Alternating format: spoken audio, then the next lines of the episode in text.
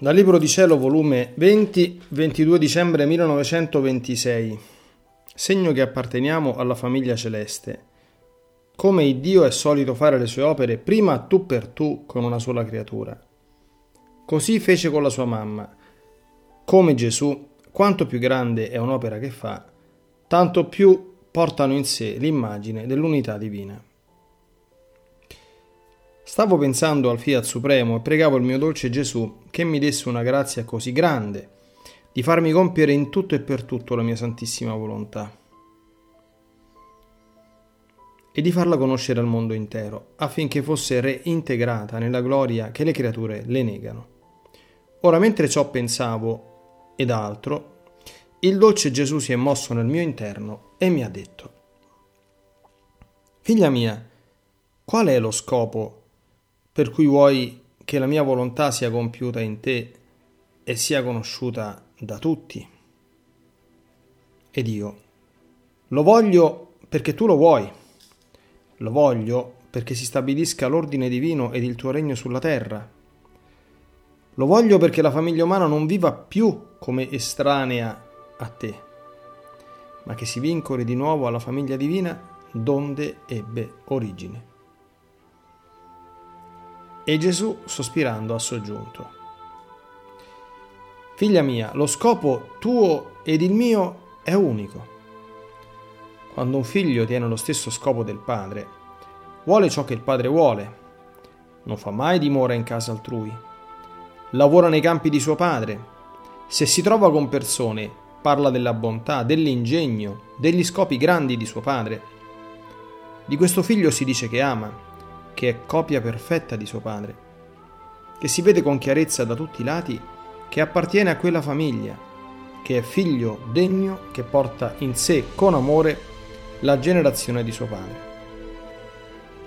Così sono i segni se si appartiene alla famiglia celeste. Avere lo stesso mio scopo, volere la mia stessa volontà, dimorare in essa come in una casa propria, lavorare per farla conoscere. Se parla non sa dire altro che ciò che si fa e si vuole nella nostra famiglia celeste. Questa si conosce a chiare note e da tutti i lati, e con ragione e con giustizia e con diritto che è figlia che ci appartiene, che è una della famiglia nostra, che non ha degenerato dalla sua origine, che conserva in sé l'immagine, i modi, i portamenti, la vita di suo padre, di colui che l'ha creata Finché tu sei una della mia famiglia e quanto più fai conoscere la mia volontà, tanto più ti distingui innanzi al cielo e alla terra che sei figlia che ci appartieni. Invece, quando non si tiene lo stesso scopo, la creatura poco o nulla dimora nella reggia della nostra volontà. Va sempre girando, ora ad un'abitazione ora ad un vile tugurio, va sempre vagando nell'aperto delle passioni, facendo atti indegni della sua famiglia. Se lavora è in campi estranei, se parla non risuona mai sul suo labbro l'amore, la bontà, l'ingegno, i grandi scopi di suo padre, sicché in tutto il suo portamento non si conosce affatto che appartiene alla sua famiglia. Si può chiamare costui figlio della sua famiglia, e se da quella è uscito è figlio del genere che ha spezzato tutti i vincoli ed i rapporti che lo legavano alla sua famiglia. Perciò solo chi fa la mia volontà e vive in essa può chiamarsi figlio mio, membro della mia famiglia, divina e celeste. Tutti gli altri sono figli dei generi e come estranei alla famiglia nostra. Ecco che quando tu ti occupi del mio fiat divino, se parli, se giri in esso, ci metti in festa perché sentiamo che è uno che ci appartiene, sentiamo che è la figlia nostra che parla, che gira, che lavora nel campo del nostro volere e dai figli si lasciano le porte aperte, nessun appartamento si chiude per essi, perché ciò che è del padre è dei figli e nei figli si mette la speranza della lunga generazione del padre Così ho messo intera speranza della lunga generazione dei figli del mio eterno fiat. La mia mente mentre seguitava a pensare alla volontà suprema, diceva tra me e me, ma come può essere mai? Che da me sola, da questo piccolo essere così insignificante, che non sono buono a nulla, che non tengo né dignità né autorità né superiorità, perché forse potrei impormi, diffondermi, parlare, per far conoscere questo sole del volere divino e così far formare i figli della sua generazione. Ma mentre ciò pensavo, il mio dolce Gesù ha spezzato il mio pensiero ed uscendo da dentro il mio interno mi ha detto, Figlia mia, è mio solito fare le mie opere più grandi prima tu per tu, con una sola. Difatti, una fu la mia mamma e con lei sola svolsi tutto l'operato ed il gran portento della mia incarnazione. Nessuno entrò nei nostri segreti, né penetrarono nel sagrato dei nostri appartamenti per vedere ciò che passava tra me e la sovrana celeste né essa occupava nel mondo posto di dignità e di autorità, perché io nello scegliere non guardo mai in faccia alla dignità e superiorità, ma guardo al piccolo individuo in cui posso guardare in faccia la mia volontà, che è la dignità e l'autorità più grande.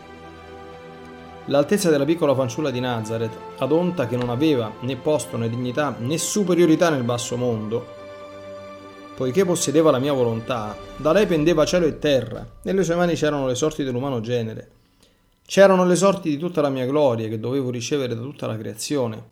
Sicché tutto ciò bastò nell'unica mia eletta, per formare il mistero dell'incarnazione e per poter ricevere tutti gli altri il bene di esso. Una fu la mia umanità e da questa uscì la generazione dei redenti. Perciò basta formare in una tutto un bene che si vuole per poter fare uscire la generazione di quel bene.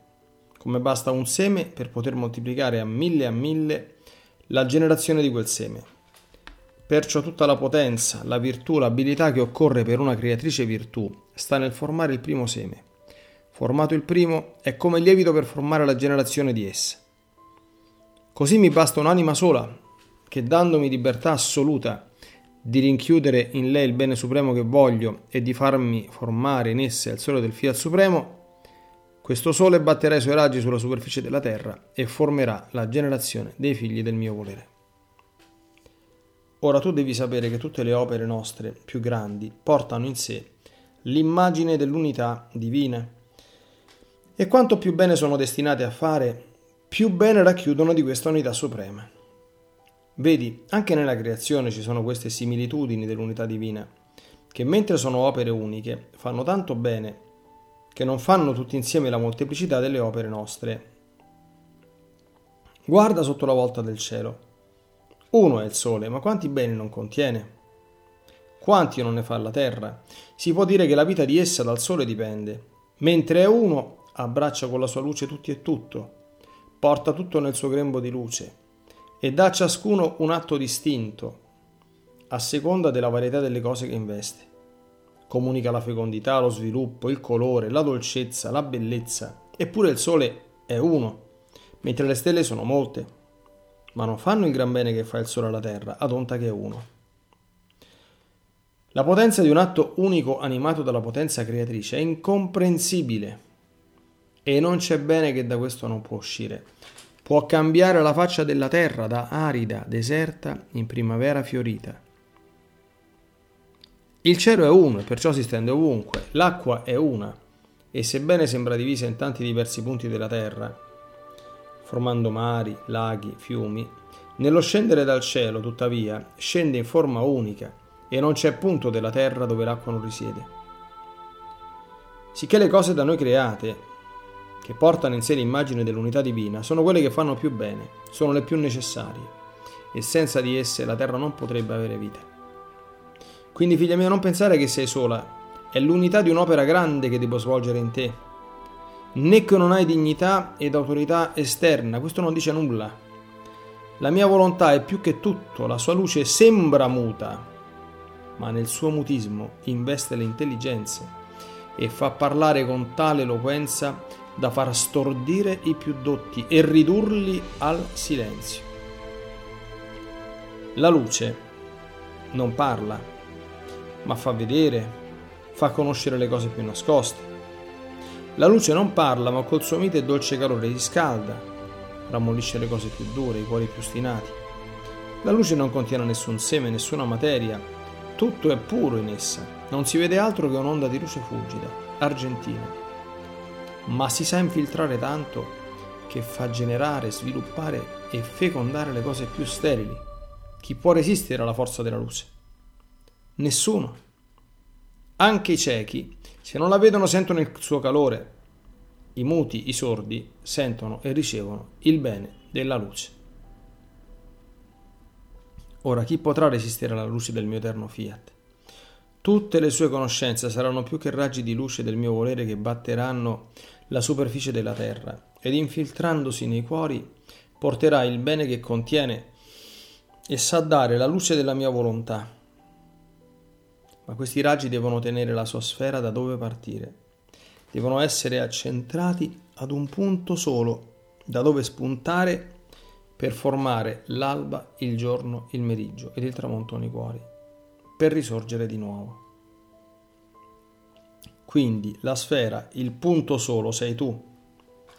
I raggi accentrati in essa sono le mie conoscenze che daranno la fecondità alla generazione dei figli del regno della mia volontà Perciò ti ripeto sempre, sii attenta per fare che nessuna delle mie conoscenze resti sperduta. Faresti sperdere un raggio da dentro la tua sfera e tu neppure puoi comprendere tutto il bene che contiene, perché ogni raggio contiene la sua specialità del bene che deve fare ai figli del mio volere. E priveresti me della gloria di quel bene dei figli miei, e priveresti anche te della gloria di spandere un raggio di luce di più dalla tua sfera.